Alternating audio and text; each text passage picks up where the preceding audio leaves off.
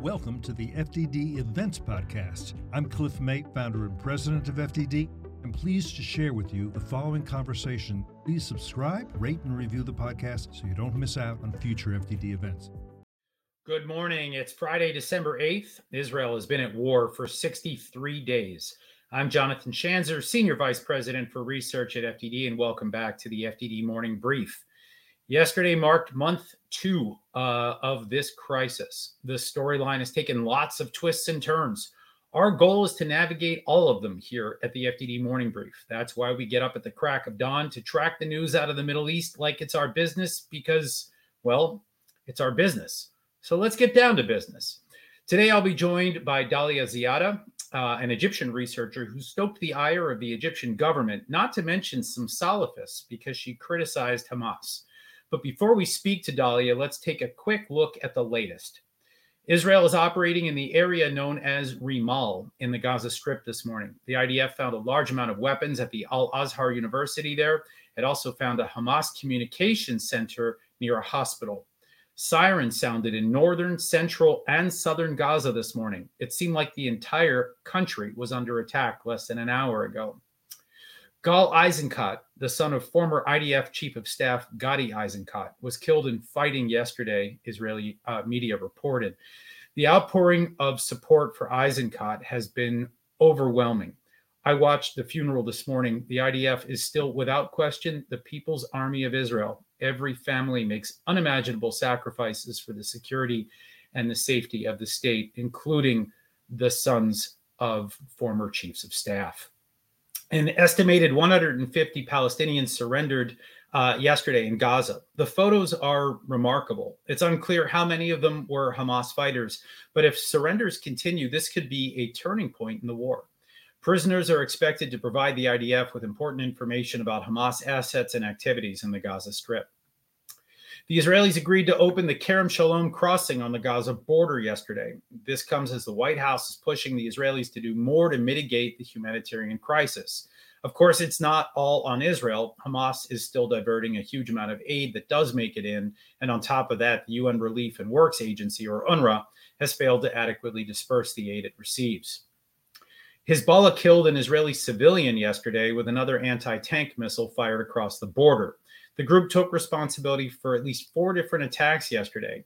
Prime Minister Benjamin Netanyahu warned the Iran backed terror group that if attacks continue, southern Lebanon could soon look like Gaza. I've said it before and I'll say it again. Keep watching that northern border, folks. And now, here are your top three big stories to watch today. Headline one The Israelis believe they may be close to the hideouts of Hamas leaders Yahya Sinwar and Mohammed Deif. Here's what we know Sources I spoke to yesterday seem to think that the two Hamas leaders were hiding just below the ground where the IDF was fighting. Mohammed Deif, you'll recall, is the military commander of Hamas who survived multiple attempts on his life by the IDF. Yahya Sinwar is the leader of Hamas to, who managed to convince the Israelis that he wanted quiet in Gaza before pulling off the worst terrorist attack ever executed on Israeli soil. Both are marked men. So, what's next? It's unclear whether these two men are resigned to their fate or if they will try to flee the Gaza Strip. If they do, they will almost certainly head south through the tunnels to Egypt's Sinai Peninsula. Unfortunately, Egypt's government has allowed these tunnels to operate for several years now. They've enabled Hamas to rearm. They also allow Hamas personnel to come and go. Will Cairo crack down on these tunnels and help Israel catch two of their most wanted? I doubt it, but we'll talk to Dalia about this momentarily. Headline two the US and Saudi Arabia teamed up yesterday to shoot down Houthi missiles, or maybe it was a drone, over the Red Sea. Here's the deal US Saudi military cooperation is very encouraging. It's even more encouraging to see the Saudis targeting hostile aircraft heading toward Israel. We might read this as a sign that Saudi Israeli normalization is still on the table. All of this occurred on the heels of new US sanctions on 13 different people and entities for supporting the Houthis. Also on the split screen, however, was Crown Prince Mohammed bin Salman warmly welcoming Russia's Vladimir Putin to Riyadh last week, or this week, actually. Russia is, of course, collaborating with Iran on drone technology. So now what? Who the heck knows? The White House still won't redesignate the Houthis as a terrorist organization. You'll recall that Biden reversed the Trump administration's designation within days of taking office. So while the Treasury announcement was welcome, the administration is still tying itself in knots. Sanctions are all well and good, but the U.S. remains reticent to, uh, to respond with force when the Houthis attack. The Saudis, who have been the primary target of the Iran backed group in Yemen for a decade, also don't want an escalation, and Israel is too far from the action to respond on its own. So the regime in Iran spells weakness, and that's never a good thing. I would expect attacks to continue.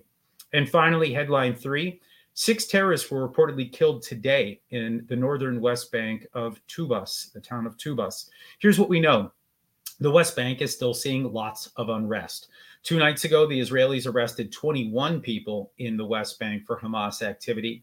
Yesterday, an armed terrorist was caught in the settlement of Elon Moreh near Nablus. Also, yesterday, four people were arrested in southern Israel for smuggling weapons from Jordan. And as I have noted here in the morning brief several times, that's on top of an estimated 2,000 arrests over the last two months and more than 250 deaths from the targeting uh, of militants and through firefights in the West Bank. So now what? Before the war, people like me were watching the West Bank carefully because of a spike in terror activity. October 7th obviously shifted our attention, but we can't ignore the other side of the Palestinian divide. Precious little has been revealed about security cooperation between the Palestinian Authority and the Israeli security services, but it does appear to be happening, and that is a good thing. The Palestinian Authority may be ineffectual, it may be corrupt, it may be thoroughly despised by the Palestinians, but this is not the time to let things collapse. That said, it's also not time to hand Gaza over to the Palestinian Authority, as some have suggested. Maybe one day, but that day is not now. Those are your headlines. I'm now pleased to welcome Dalia Ziada. Dalia is a researcher from Egypt. She is the author of The Curious Case of the Three Legged Wolf Egypt, Military Islamism and Liberal Democracy, which she published in 2019.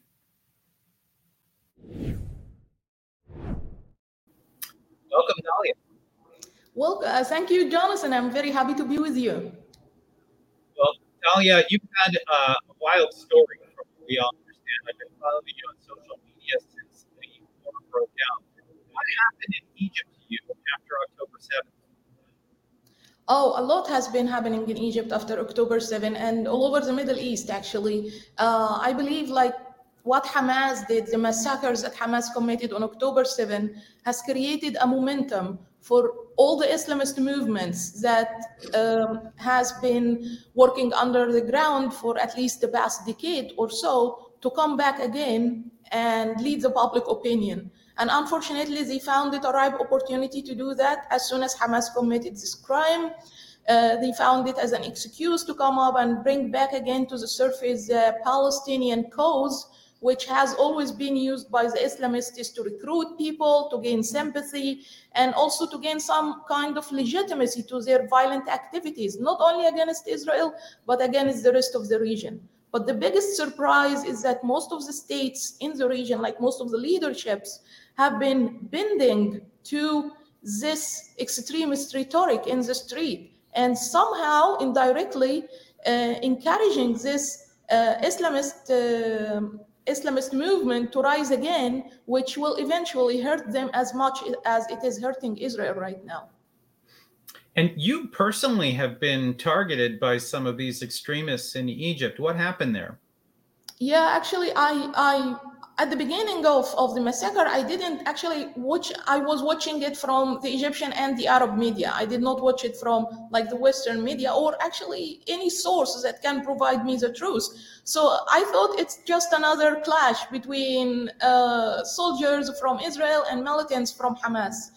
That happens every now and then. Uh, because this is how it was introduced in our media, by the way.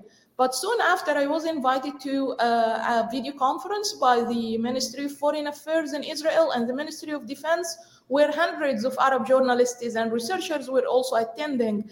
And they showed us the real videos of what happened on that day. Uh, footage collected from the houses, from the streets, from even the mobile phones of the militants of Hamas, prove or showing that uh, showing how brutal Hamas were raping women, attacking children and, and the elderly, and blood everywhere. It was horrific, horrific in every way. So I just came to my social media accounts and I told the truth. Uh, I have a good following there, and actually, it somehow attracted attention. Then I was invited to uh, an interview with a think tank in Israel. It's uh, the Institute of uh, the Institute of National Security Studies with Tel Aviv University. The interview went viral, and this raised a horrible backlash against me from both sides. One side is the extremist side, the radicals. Some of them went to my mother's house, like looking for me. They want to, you know, kill me or something. And the other side was the, I would call them the deep state or the establishment in Egypt who were very angry that I said I'm supportive to Israel. Unfortunately, up till today, despite all the good relationship on the, on the surface, again, between Egypt and Israel, in the deep state, there is a lot of controversy and a lot of, a lot of tension about Israel being a friend or an enemy or a historic enemy but now like a, a, pragmatic friend for right now you know? So so i think i like that's why i have been facing a backlash from both sides uh, after this. I'm sorry to hear what you've gone through. It does sound like it's been a, a challenge and I, I, hope you're staying safe. Um, let, let's talk a little bit about what's going on with the Sisi regime. You talked a bit about that deep state, if you will. And we know that there are those within the Egyptian bureaucracy that still harbor a lot of distrust toward Israel. And there's also obviously a lot of conflicted uh, feelings about the Palestinians themselves. Let's just talk about the refugee issue for a minute. The Sisi regime has refused to allow Palestinians to seek refuge on the other side of the border. In other words, there was a lot of talk at the beginning of the war about allowing the Palestinians of Gaza to escape the fighting temporarily and to find shelter in the Sinai Peninsula and then to be returned back. But the Sisi regime has rejected this. What's the thinking behind the Egyptian regime here? Why why will they not provide that kind of help to the Palestinians? Actually, it's shocking, and it's the first time this happens in our history, even in previous regimes. Uh, despite their fear of Hamas leakage or the jihadist movements, uh, militants leakage to Sinai, they have always provided um, a safe place for the Palestinians in Sinai, and they have always opened the borders because it's a big humanitarian issue. But this time, I think Part of it has to do with the confusions that's happening on the policy making level in Egypt since the beginning of the war. Because at the very beginning, there was some kind of, of silence from, from the leadership, from the regime, uh, and also from other authorities in the country that are leading, including the military, the intelligence. And so everyone was silent. They didn't, did not want to intervene um, somehow I would say they were turning their heads away until Israel finishes Hamas.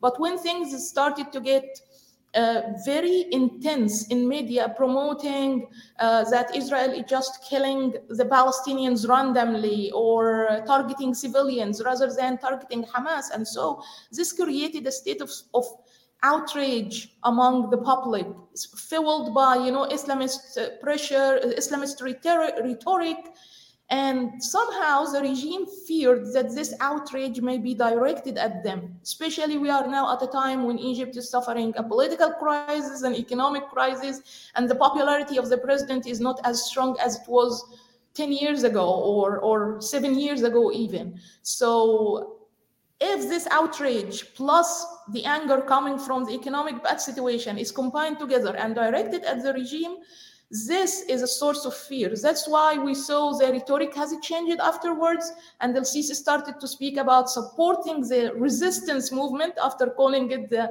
I, I mean Hamas, after calling it uh, the terrorist organization, and then uh, showing sometimes exaggerated uh, support to the Palestinian cause in the past few weeks. This somehow served served the regime, but also one of the things that that they highlighted and emphasized very much in Egypt, also in service to this uh, um, uh, this this this concept of keeping the regime in power of keeping the military important to the egyptian people and so on is the idea of that the palestinians entry to sinai is a threat to egypt's national security by saying that if they enter hamas will enter with them and then will use the, the ground of Sinai or the land of Sinai as a base to attack Israel. And this will again like uh, incite retaliation from Israel and cause a war between Egypt and Israel eventually. It's an exaggerated story, but it has some truth in it because today uh, yesterday Ham, uh, one of hamas leaders came on al jazeera and he said in case we entered sinai the, the desert of sinai will not swallow us but we will use it as a base to even a more solid base to continue our attacks on Israel. So yes, this story is is tough and and very big, but it has uh, some truth to it, unfortunately. I want to ask you one more question before we wrap up here, Dalia. The the question of tunnels uh, that apparently are still stretching from the Gaza Strip into uh, uh into Sinai uh, under the Rafah crossing, around the Rafah crossing, what's known as the Philadelphia corridor. How is it? I mean, I remember when uh, right after the uh, the so-called Arab Spring, when Sisi came to power, he shut down a huge number of these tunnels. He destroyed them. Somehow they're operating again, and somehow uh, Hamas is using them. People are coming in and out of Sinai into Gaza. Uh, we believe that these tunnels are also being used to rearm and resupply Hamas what is the story here? How is it that the Egyptians, uh, the Egyptian government, has not cracked down on these tunnels consistently? Right. Actually, you know, to understand why the fight against the tunnels has stopped in Egypt, we have first to understand that it's in the mindset of the Egyptian state and people, as well as the mindset of most of Arabs, by the way, is that these terrorist organizations, Hamas, Jihad, Islamic Jihad, and so on, are terrorist organizations only if they attack Egypt or Arab countries, or if they form a threat to Egypt and Arab countries. But if they attack Israel, they are heroes and they are like the resistance movement and so and we should not intervene in what they're doing and sometimes in the past they used even to encourage them but so what happened is that when hamas was a threat to egypt when the islamic jihad was a threat to egypt egypt took severe actions to uh, close the tunnels, flood them with water. Um, it was it was a fight that took months against these tunnels, and they were able to close them eventually in 2015. And by the way, the Israeli military helped a lot in this, at least with joining the Egyptian military in launching uh, airstrikes, uh, like specific airstrikes on uh, these tunnels, and also. Helping them get rid of some, some of the houses that were built on the border between Egypt and uh, Gaza with the purpose to encourage more um, uh, encourage Hamas also like some kind give Hamas some kind of a legitimate entry into Sinai afterwards. This has stopped then since then and Hamas started to build this is something maybe not many people in the West know that not all of the tunnels are built in open areas. Actually, some of them are built inside houses of just ordinary civilians in Sinai. So the Egyptian military cannot just go and destroy a house and because there is a tunnel underneath. So as difficult as it has become, and Hamas also has changed its, its strategies uh, of how to build these tunnels and use them through the houses, again, hiding among the, uh, the civilians of Sinai, has led to the difficulty that we are seeing today that Egypt is no more able to uh, control these tunnels. But this does not refute the fact that Egypt already knows about these tunnel, tunnels and knows that there has been weapons smuggled through it and other other uh, not only weapons, sometimes cars, sometimes food, etc.